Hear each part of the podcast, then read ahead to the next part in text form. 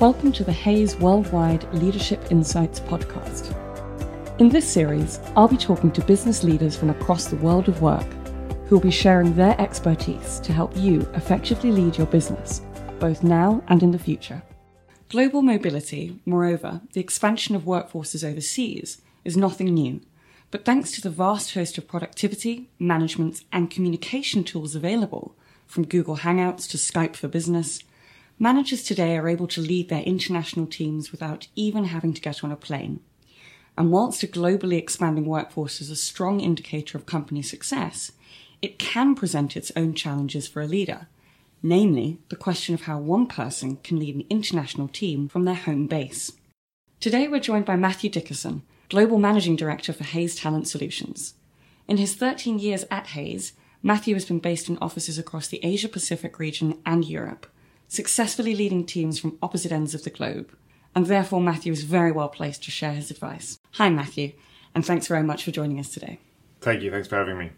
So, the first question I wanted to ask is what would you say is the number one challenge leaders face when running an international team?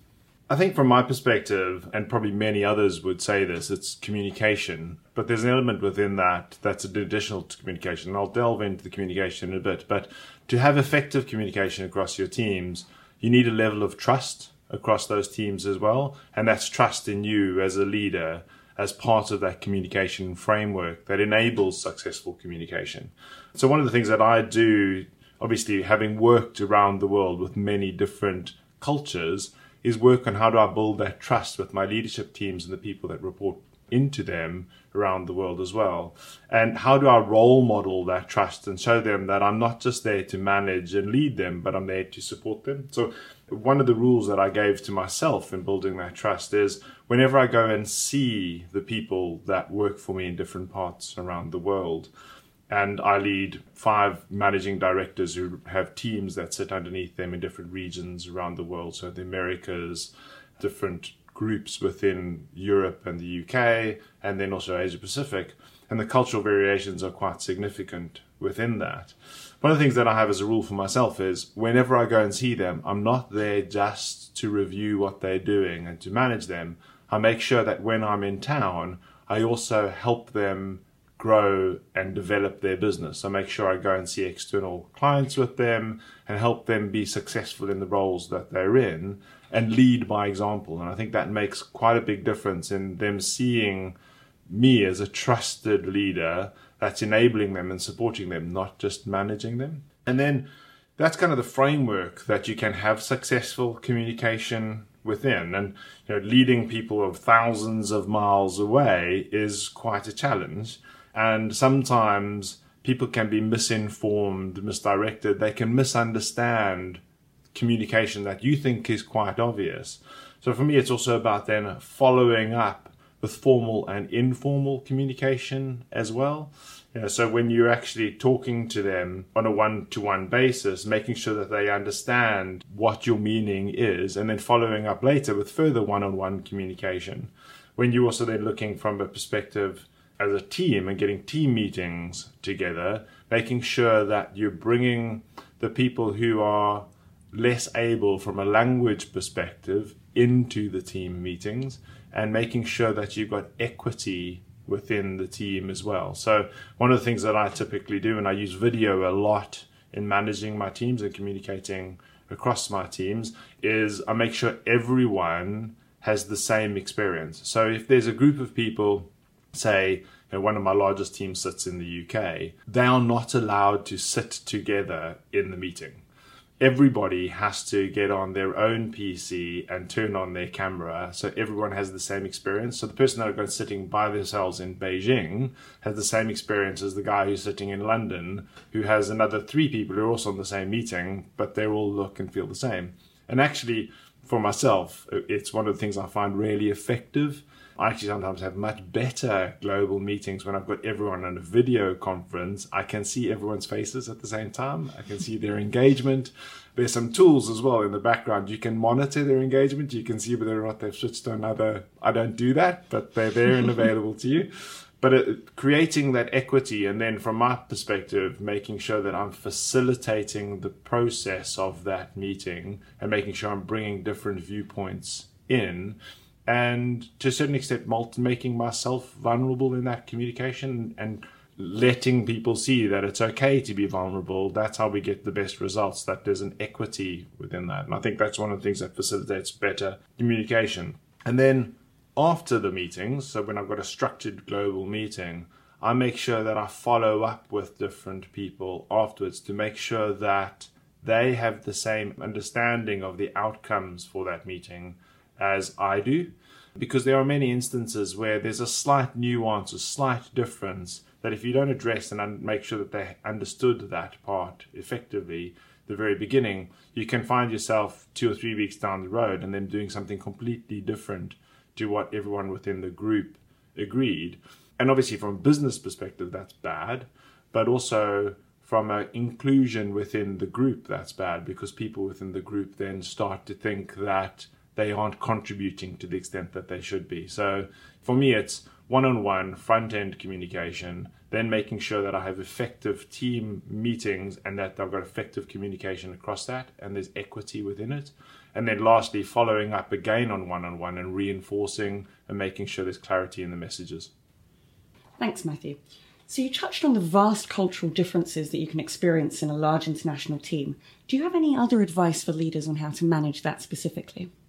For me, cultural diversity is obviously a massive benefit, actually, if you bring the cultural diversity to the fore and you show what the value of that is. I suppose, from my perspective, it's getting your global leadership team to understand the cultural variations and understand why people put things in certain ways and why not. And it's, from my perspective, making sure that I have an understanding of people's perspectives and the context under which they operate, both from an organizational perspective and the culture within which they live on a day to day basis.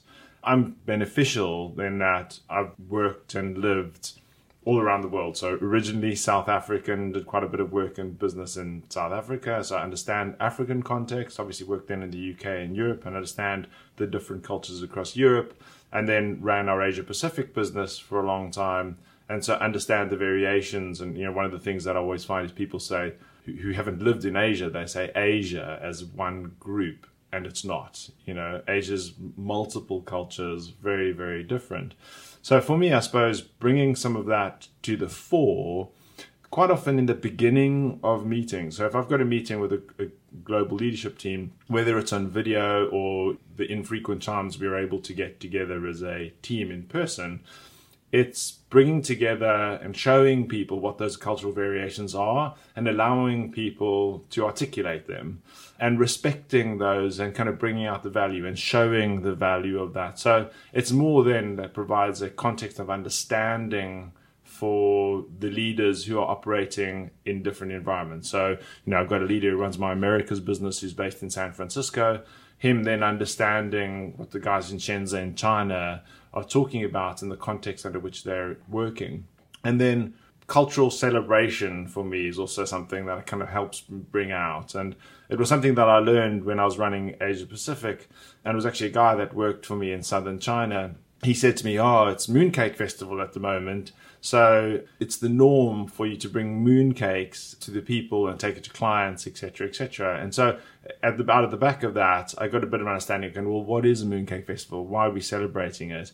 And then I saw the effect of actually celebrating that with the people and following their customs and norms, and how much trust that built in the relationship that I had, and how much better my communication as a result was. So it's bringing those things to the fore with my global leadership team for them to understand what's happening in other people's parts of the world and why they celebrate certain things the way they do. I mean, it's pretty simple to be entirely honest. And it's just having a certain level of emotional intelligence to understand people's context and then make that real for other people around the room you look at the teams that I've got, say, in the Netherlands versus the teams that I've got in Germany, there's massive similarities, but there's also really big differences and making them understand what the differences are and what the value that, that brings to the fore. Really liked your point about mutual celebrations. I imagine that must really help with team cohesion as well. What about teams working remotely from one another? How else can you help bring them together in order to better and more effectively collaborate? It's obviously the best form of bringing them together is in person, but that's prohibitively expensive to do all of the time. I try to bring my global team together once a year, if at all possible, and spend a few days together, really brainstorming about what the future is and the things that we need to focus and are we going in the right direction and then following that up with regular global meetings on a video basis coming back to video conferencing the tools that we have today are really there to enable us to collaborate and be able to talk as a global team and brainstorm. I think brainstorming is the right terminology to use as well, as opposed to just having meetings. That doesn't mean you don't set agendas. I think it's very important that you set agendas and people know what you're there to talk about. And then also having people from different parts of the world with different areas that they have to contribute in the agenda. So it's not my agenda, right? So I get everybody else to contribute to the agenda in advance of meetings. And then I give responsibility for leading that part of the conversation or brainstorming session to different people. And sometimes that's because they're the expert in that area. And sometimes it's because I want them to be more vocal in the environment that we're in and to be seen to have more of a kind of leadership position within that. So it's enabling kind of cohesion across the group. And I think that's really effective in bringing those teams together and enabling good communication. And how about when it comes to hiring people to join an international team? What traits do you think leaders should look out for specifically? Increasingly, uh, from my perspective, it's about emotional intelligence and also the soft skills. The skills of managing a business to some extent can be taught. It's the soft skills and having emotional intelligence and understanding is one of the first things that I always look for in people. And then a previous exposure to working across different cultures and geographies is beneficial. If they've got a high emotional intelligence, it's not necessarily essential because they should therefore be culturally sensitive. But if they've got a previous disposition or experience of doing that, all the better when coupled with the softer skills. And then also kind of looking at the way they manage relationships. So, are they proactive in the way they manage relationships? How do they adjust the way they communicate with people? And I quite often have very different ways of communicating with different people within the groups that I manage because I understand what their preference in communication style is. Mean, just yesterday, I was chatting to um, a chief commercial officer, and he was talking about his son and the fact that his son never uses the phone to phone it's all sending whatsapp messages to friends. And he couldn't understand it. He's like you've got to pick up the phone and talk to people. And interestingly enough from my perspective i was thinking about it just the other day as i was walking home from the train station that short form communication that requires a quick response, my preference of communication there is text message or WhatsApp or instant messenger because it allows for quick assimilation of the idea and response and it's effective at managing disparate teams, lots of people, multiple reports.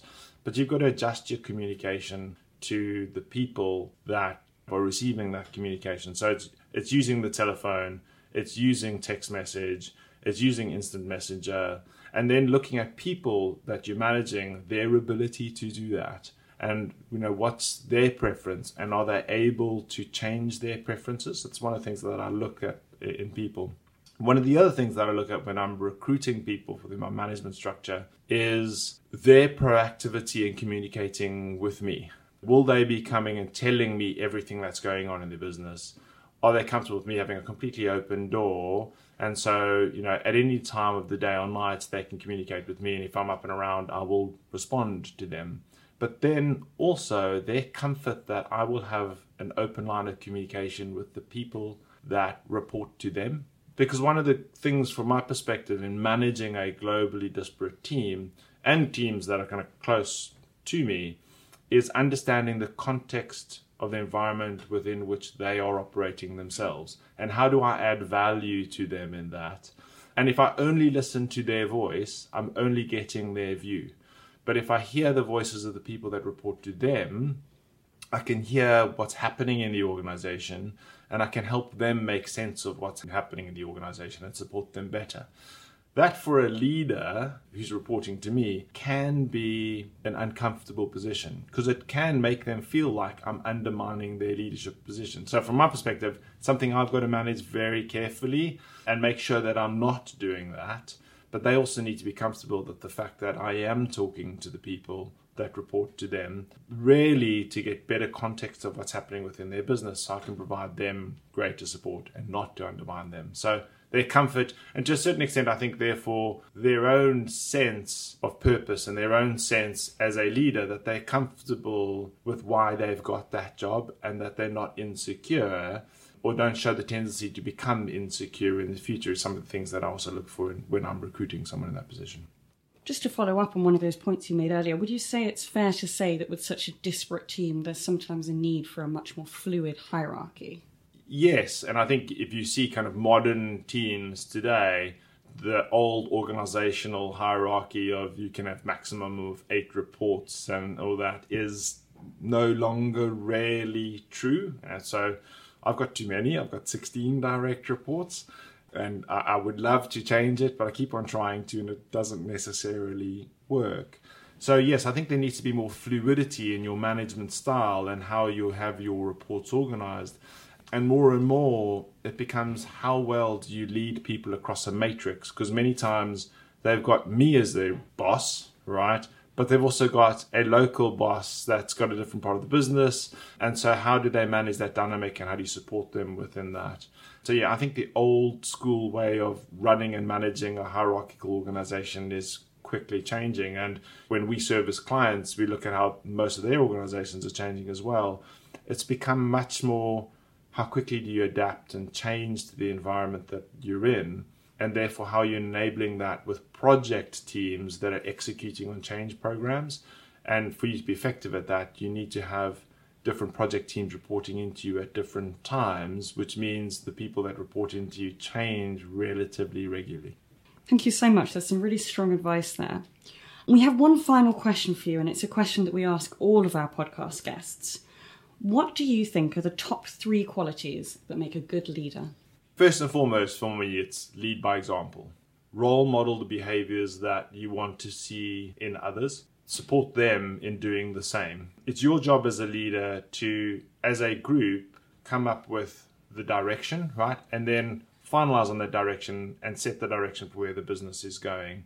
Then, from my perspective, it's putting the trust in the people that report in to you to execute on that direction empower them to do that and give them the space to be able to execute on it. Don't then try and step in and micromanage them. Trust them that they're doing what they need to do.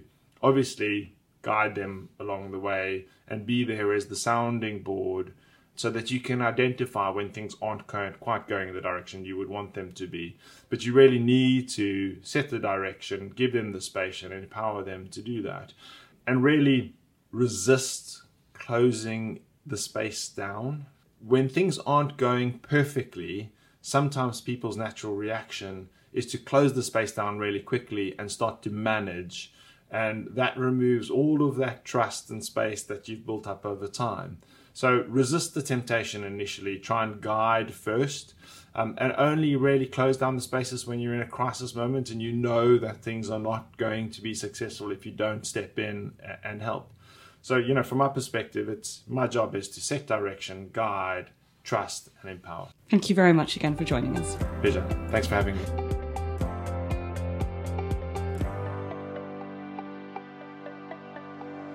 Thank you for listening to this episode of the Hays Worldwide Leadership Insights podcast. If you've enjoyed listening, please subscribe to receive the latest episodes straight to your device.